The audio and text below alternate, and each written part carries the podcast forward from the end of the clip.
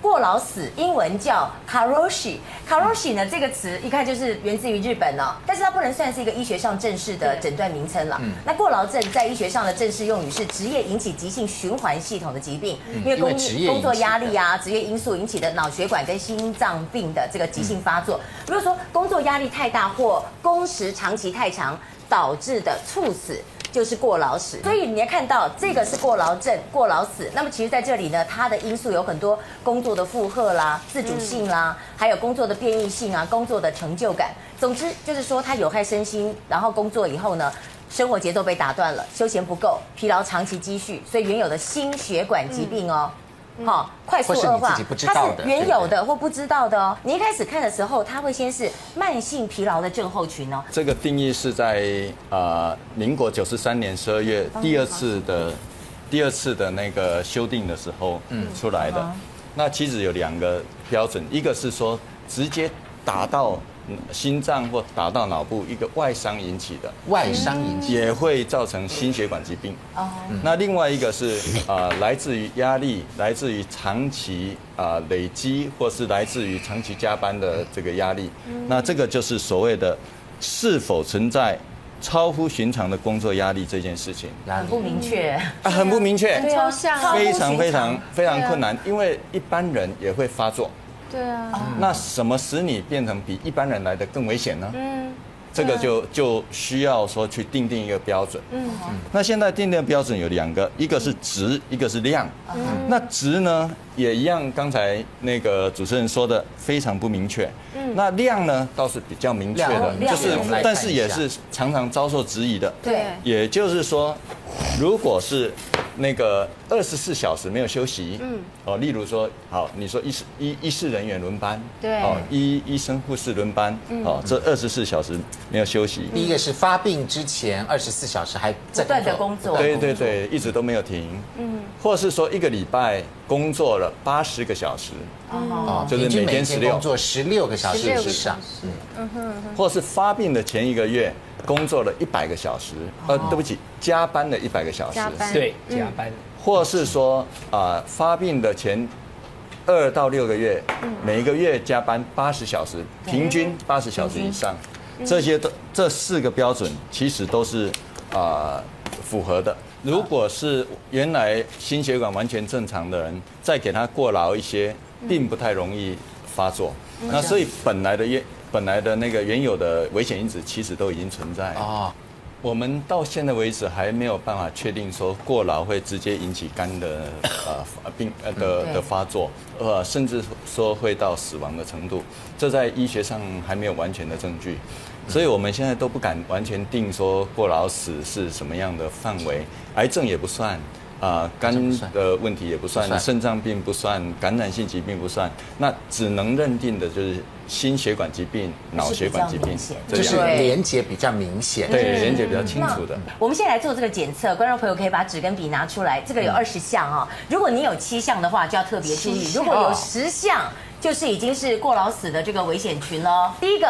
一天工作十小时以上，星期天也上班，晚上十点不回家或者十二点以后回家占一半以上，上下班单程占两小时以上。最近几年运动也不流汗，自我感觉身体良好而不看病，这每个人都有。你有，经常感觉疲倦、忘性大，酒量突然下降，即使饮酒也不会感到有滋味，突然觉得有衰老感，肩部和颈部发木发僵，因为疲劳和苦闷失眠，有点小事也烦躁跟生气，经常头痛和胸闷，发生高血压、糖尿病，心电图测试结果不正常。体重突然变化大，出现将军肚，几乎每天晚上聚餐饮酒，一天喝五杯以上咖啡。我们这边的咖啡哈，是以一杯一百毫克咖啡因为准。经常不吃早饭或吃饭时间不固定，经常喜欢吃呃油炸食品，一天吸三十支以上。哪几项我们是特别要留意？特别要留意的有没有？因为有的，比如说你说突然觉得有衰老感，我觉得好像应该大家都有吧？哪些更重要一点？我觉得时间呐，找那个工作时间工作十小时以上，还有呃运动不够，好。啊，还有 突然 突然感觉疲劳、颈部的这个是很多人有。其实那个过劳肥是过劳死的中继站，它的最前面的元端可能是压力过大肥，然后造成压力太大。是，嗯，所以在压力太大的情况下，我们就需要舒压。对啊，对啊。那舒压，我们今天有介绍大家十个方法。早上起床的时候刷牙呢，或穿衣服的时候呢，你可以花一点时间哦，赤脚走路，特别可以走在哎这个毛茸茸的一个这个脚踏垫上面。他说呢，有效的可以刺激我们的一个脚里的压力点哦，那告诉这个大脑，你可以释出这个多巴胺，让你感到非常愉悦或者是放松哦。好，你早上在化妆的时候呢，是，哎，我们是不是可以换一个眼影哈，口红的颜色，就让自己可能有舒压的感觉。女生比较能够感受得到一样的颜色，对不对？感觉像是一个新的一天。或者说你们男生呢，给自己这个。自己的这个刮胡哦，这个有一些泡沫，是不是也换一下？是不是这样？嗯、做菜的时候你可以点点点是做什么呢？你看切菜的时候能够帮助舒压，切菜哦有节奏而且重复性的一个动作，可以安抚我们的大脑，负责焦虑的杏仁核区。